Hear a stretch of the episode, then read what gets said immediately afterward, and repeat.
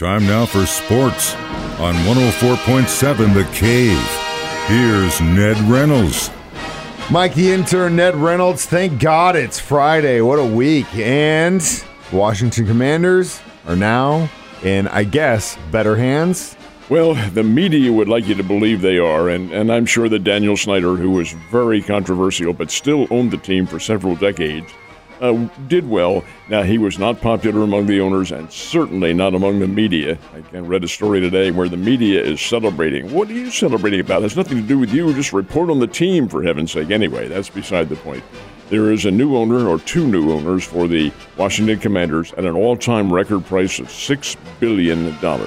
6 billion with a B.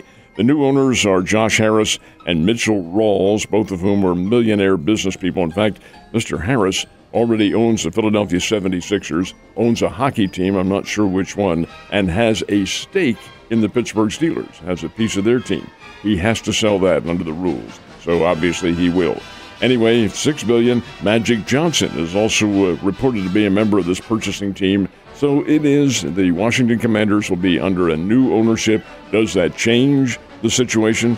No, the players are the ones who change it and the coaching, and we'll see what Mr. Rivera can do with this ball club. And I think probably in time, well, we'll see.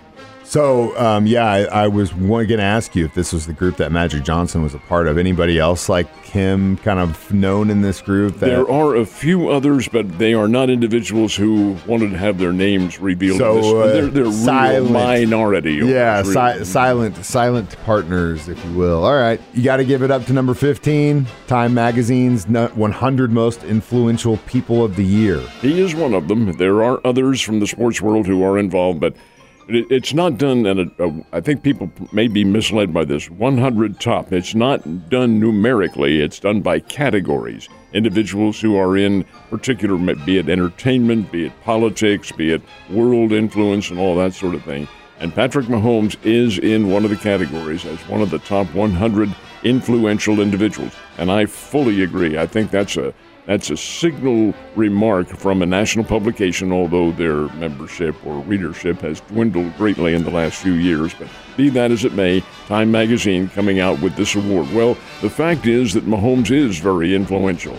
A case in point is this circumstance in which teams want to have several games that, that teams don't want to, but the NFL does. Several games on Thursday night. Patrick Mahomes is not for it. And as a result, the issue has been tabled wait a minute, Patrick Mahomes doesn't want this? We better talk about this. I think actually it's probably going to come to pass, but he's got to be placated because he's a leader of those players out there, not just the Chiefs. He's a leader in the NFL.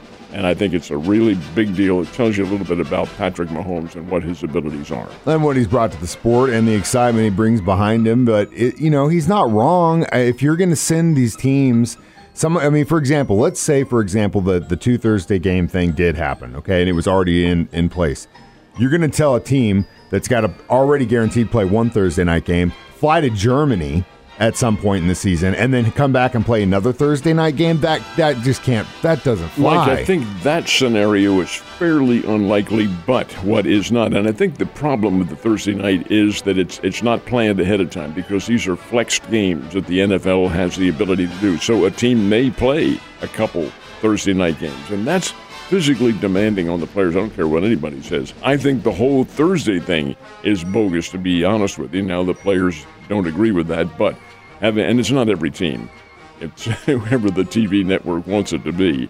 But the fact is that it is very demanding. You do get a longer period of time off after that, but is that enough time to really recover from two games? That's the thing. It's days? the recovery period. And again, yeah, not every team's going to do it, but I guarantee you, the Chiefs will be doing it as long as they're good. And so um, that's they, they that's going to be the very yeah. first ones ever last, last, year. I know when this plan was uh, instituted uh, for the 2022 season. The Chiefs were the first team on Thursday night. So, are we through the uh, play-in round in the NBA playoffs yet? No, it ends tonight, and it will be done tonight because the playoffs, the official first round of the playoffs, begins tomorrow. The final two teams to make the field will be added tonight from the play-in round. Chicago Bulls visit the Miami Heat. Winner goes on to play starting this weekend, starting on Sunday, as a matter of fact. And Oklahoma City's Thunder goes to the Minnesota Timberwolves to play. Winner of that one, of course, is the final piece to the puzzle of the NBA. Playoffs begin on Saturday. Full schedule is set for Saturday. Those play-in round teams, the winners of the first round or the first games who were automatic qualifiers will play tomorrow. But uh, then the rest of them uh, on Sunday, and then it's on to eventual champion, whomever that might be. So, Cardinals return home after a little bit of time in the Rocky Mountains. How'd they do last night? Used to make a joke that when the Pirates needed a win, especially last year, hey, get the Pittsburgh Pirates in here. We need to beat up on our cousins.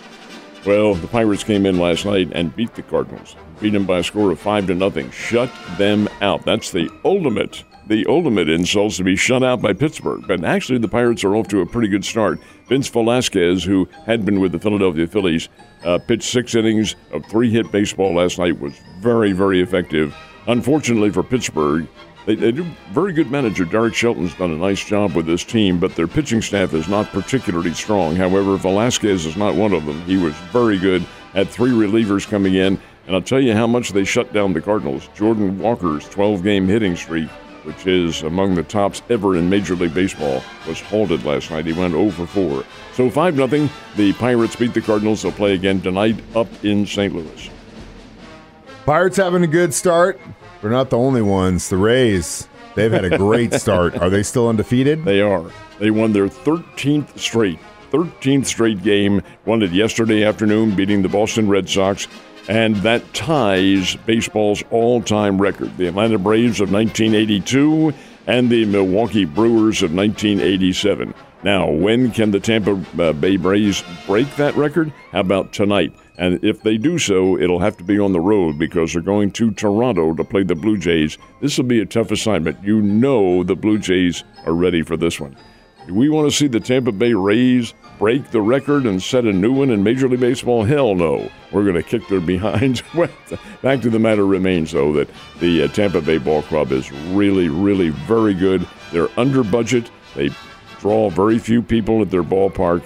It's a franchise that you would think would be rock bottom, and yet here they are at the top and playing very well. It's crazy. a heck of a story. Yeah, hell yeah. Well, uh, speaking of which, I know it's crazy to think, but there's going to be guys in pads hitting each other on Saturday this weekend at MSU. The plan is, yeah, to conclude the spring drills tomorrow over at Missouri State. The intra squad game itself is planned for 4 o'clock. Now, I'm looking at the weather forecast here, and they're talking about some maybe stormy conditions. We'll have to wait and see. But Coach Ryan Beard has done a terrific job in planning this whole thing because the gate's going to open around 1, and they're going to have a kids' fun day over there with a lot of uh, just entertainment for the kids and a chance to meet the players and so forth and so on. It's not just kids; it's adults as well and and ticket holders.